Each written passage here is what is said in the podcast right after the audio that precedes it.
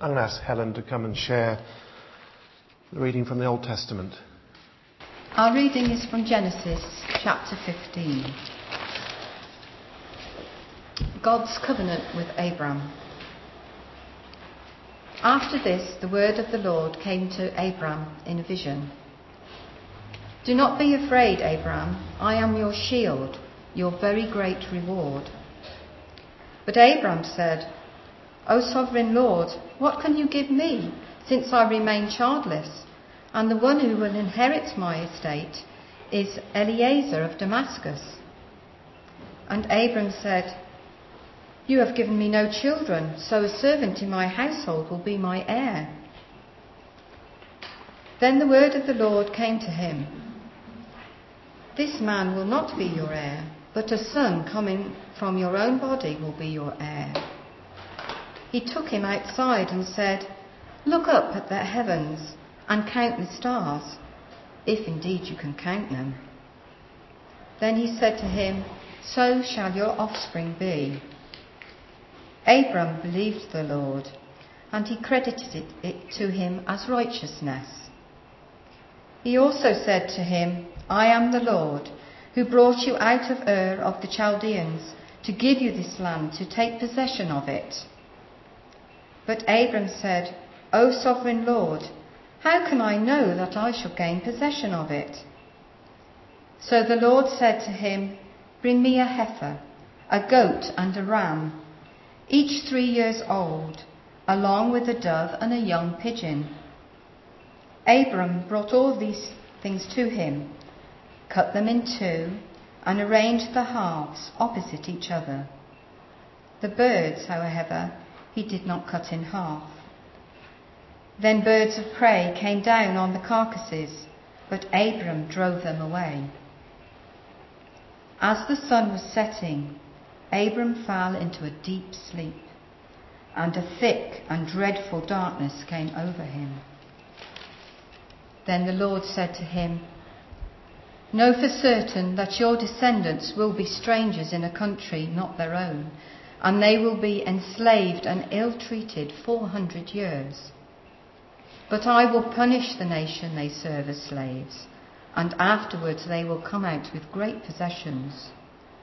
You, however, will go to your fathers in peace and be buried at a good old age. In the fourth generation, your descendants will come back here, for the sin of the Amorites has not yet reached its full measure. When the sun had set and darkness had fallen, a smoking brazier with a blazing torch appeared and passed between the pieces.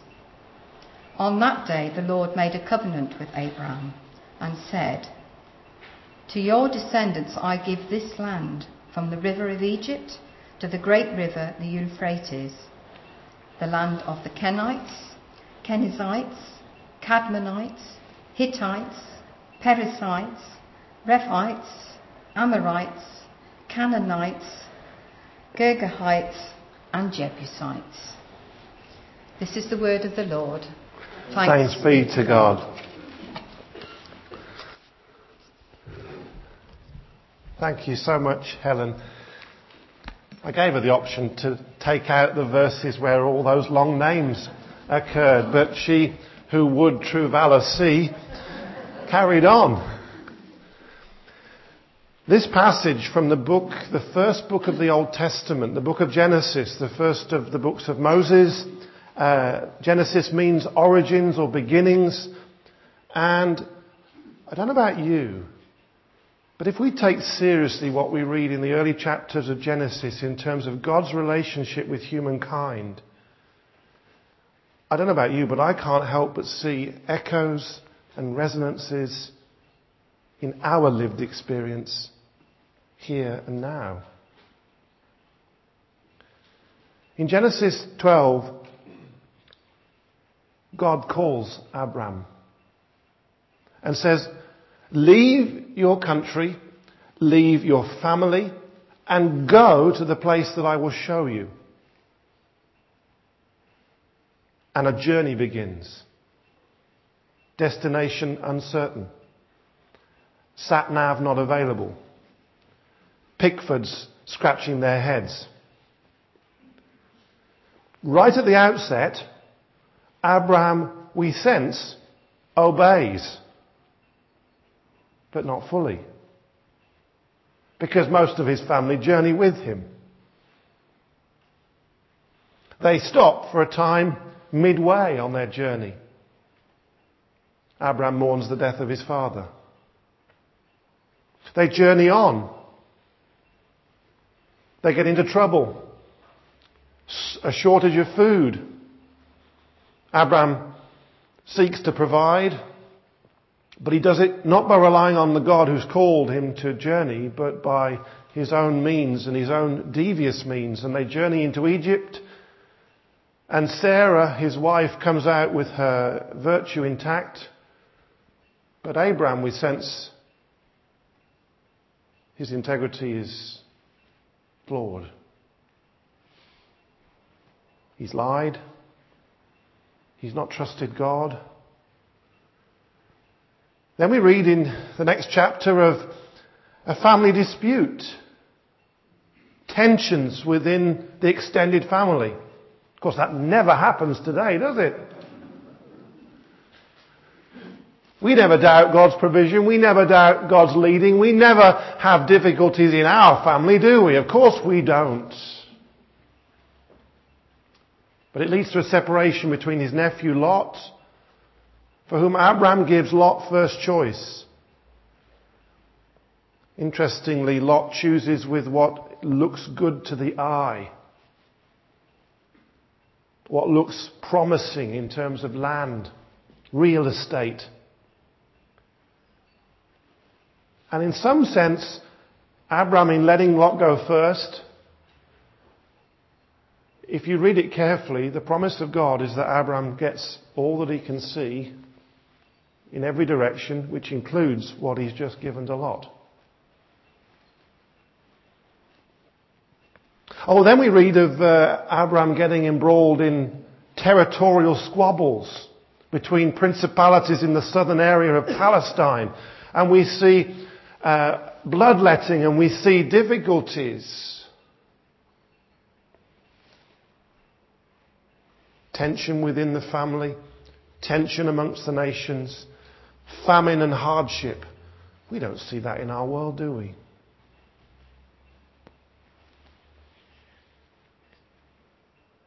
Escaping the peril of the sword, in Genesis 15 we arrive at the point where it says, after these things, God speaks to Abram and says, I am your shield.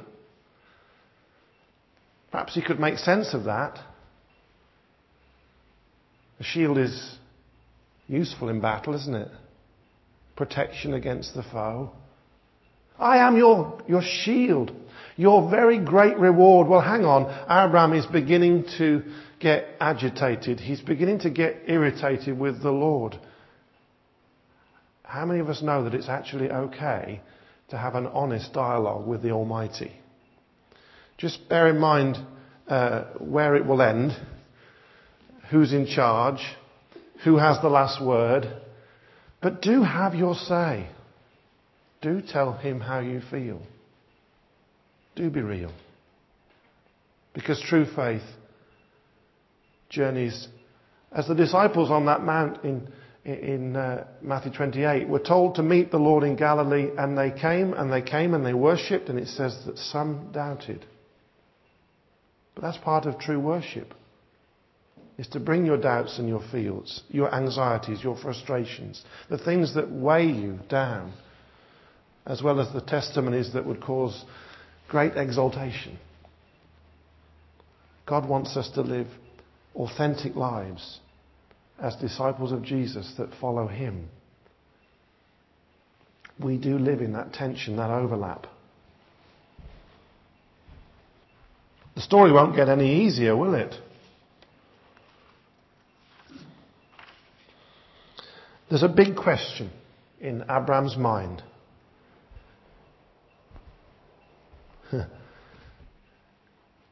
Lord, you say that you are my very great reward.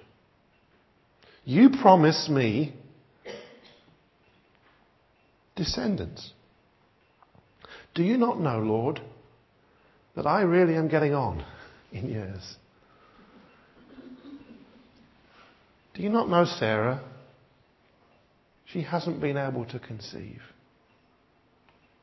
And yet you promised me. oh, that's it, Lord. You showed me the, sky, the, the stars in the sky. Number them, if you can. So shall your descendants be. God's promise, His great promise, Abraham's present reality. Sarah's sense of inadequacy, of disappointment.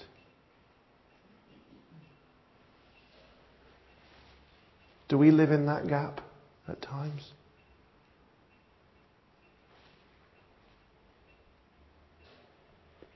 That journey that we stepped out on with Jesus, and we went for it. We put behind us the difficulties of past seasons and we said, Yes, Lord, I'm going to say yes to you. Let's go for it. And then things don't always seem to work out as we had hoped. Remember the Emmaus disciples? Kicking their feet in the sand, journeying out of the city. A stranger is with them, they don't recognize him. And they're saying, We had hoped he would be the one to redeem Israel. We had hoped.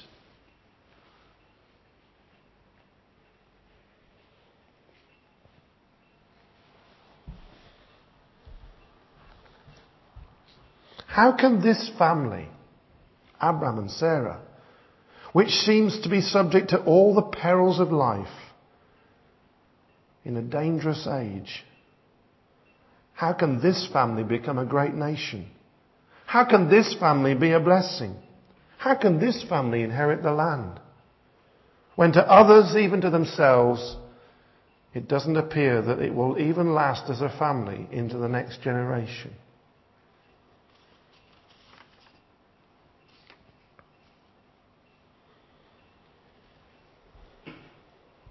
Two things for me, two things for us waiting, wondering, or might I say, wandering. How are we at waiting?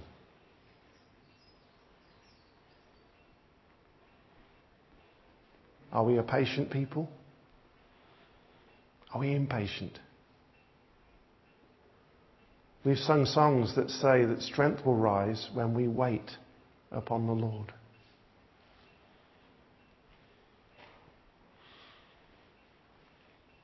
Christians are called to do daily exercise. You know that? You need to have your own personal fitness regime. Young or old, new or long in the tooth, weight training. W A I T.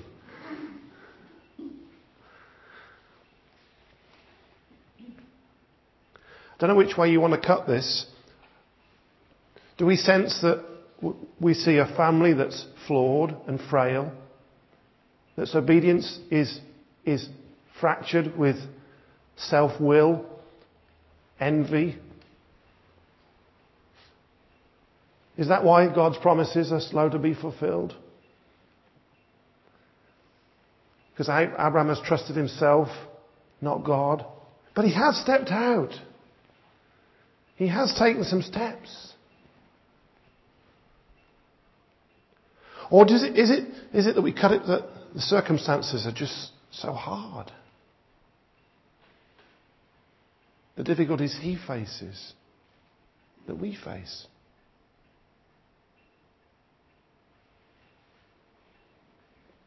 The famine. I didn't want to lose my job.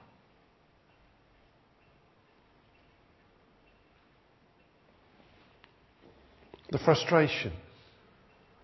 I didn't want to see my friends suffer like that.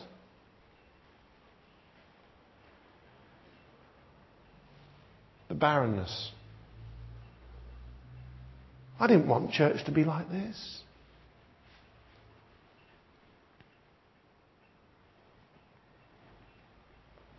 In Genesis 15, we see something really quite mysterious happening. It's God who summons Abraham, and God says a promise. And Abraham responds naturally by saying, But do you know my circumstances? Do you know how I've been? Do you know how I feel? Do you know what a mess I've made?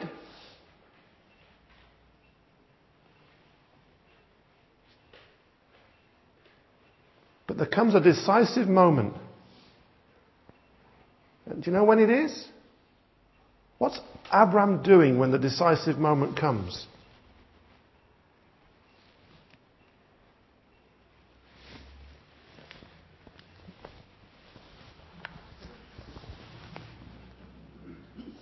Mm-hmm. Do you see it? He's out of it. I don't know whether he snored or not. That's just Hands up if you think Abraham snored as a bloke. it's reminiscent, I think, of Genesis, the early chapters, where, where, how did Eve come about? What did God do to Adam to bring Eve about? Put him out. Isn't there a parable in Mark's Gospel where God does most of his best work when the sower has done the sowing and gone to bed? It's pointing us in the direction of the grace of God, which doesn't depend on human endeavor or human ingenuity or human cleverness or human scheming. But it's God, the sovereign God, who's at work, doing His work, His way, His time. Not dependent upon us. Yes, He engages with us. Yes, He involves us. Yes, He, he summons our obedience. He calls for us to be faithful. But it's as He is faithful that we live in that. As He is gracious, we follow His call. As His Spirit is given, we are enabled to live the Christian life. Abraham was put to sleep.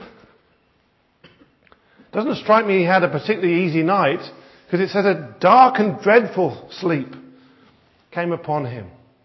And in those sleeping, there was a vision or a dream or something of a summoning of animals for sacrifice. And we have no specific explanation as to why these animals were chosen. There's a quirky detail that the birds were not cut in half. There's the sense that Abraham shoos away the vultures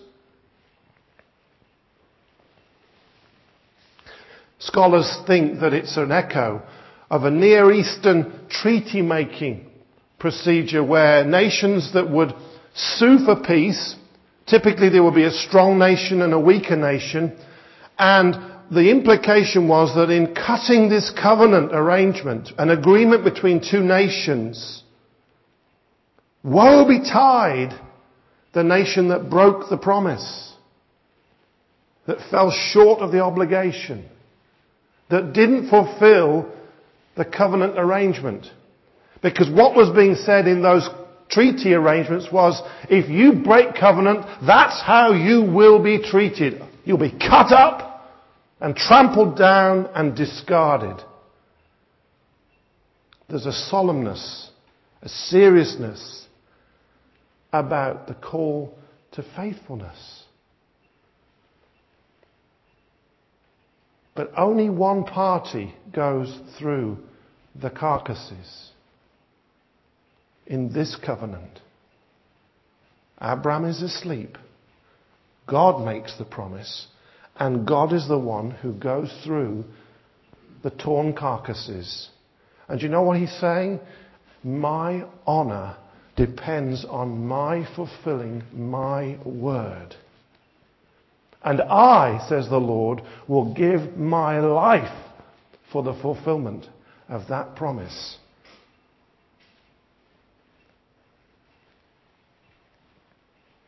Abraham has heard God say, Through you, all nations of the earth will be blessed. The Bible tells us that Jesus is the seed of Abraham. And where human folly and frailty fall short, God sends his Son to live under the law, fulfill all its obligations, and then, having lived a perfect life, he dies a death of sacrifice instead of you and I, the ones at fault.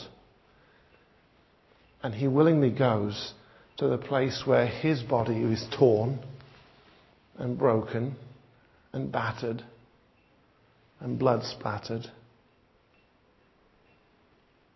And in the moments, the gospel, I think it's Mark, tells us that he cries out in a loud voice, My God, my God, why have you forsaken me? He breathes his last, and we're told that the temple curtain is torn from top to bottom.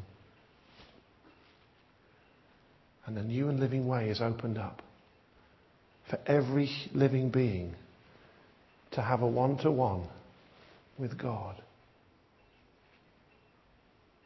God loves you, loved you enough to send his Son. That all the vain human attempts to keep the promise that fell short and failed, God has fulfilled it in his Son, who is our Saviour. And in his life and death, we encounter one who has tasted every human experience the betrayals, the frustrations, the temptations, tempted in every way, yet without sin. This Jesus is the one who understands us in our weakness, who sympathizes with us, who journeys with us. So that when we are in that dark place where we feel desolate and bereft and disorientated by life, battered and bruised, do you know, there is one who has gone before us, who is by his Spirit with us now, and upon whom the whole arrangement depends.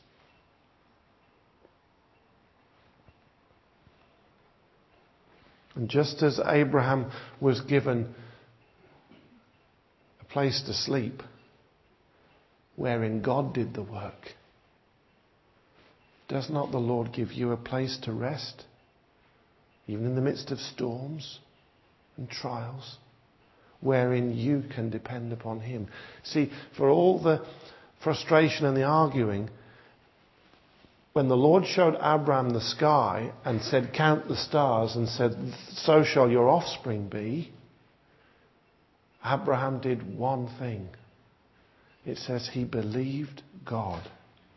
And it was credited to his account as righteousness, right before God. you see, our life doesn't depend on our doings, but upon our trusting in what's been done for us.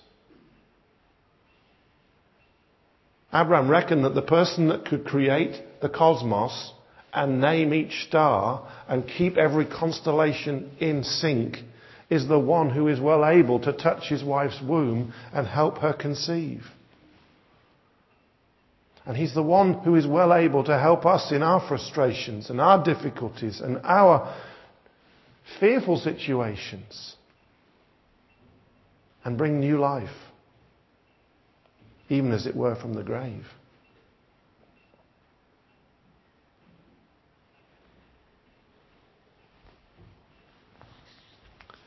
What have you got to do? One thing seek after the Lord. What have you got to do? One thing believe on the Lord Jesus Christ.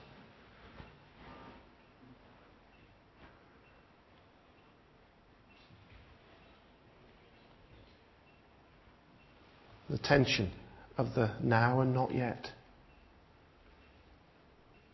Maybe retrace the early chapters of Genesis and find the echoes of Eden in our experience. Find the we're following after Abraham in our experience.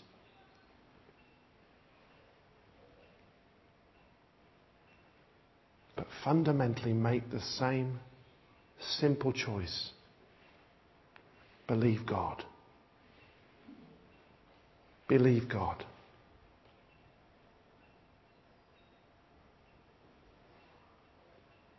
And let Him do His work. And in the meantime, wait for the Lord.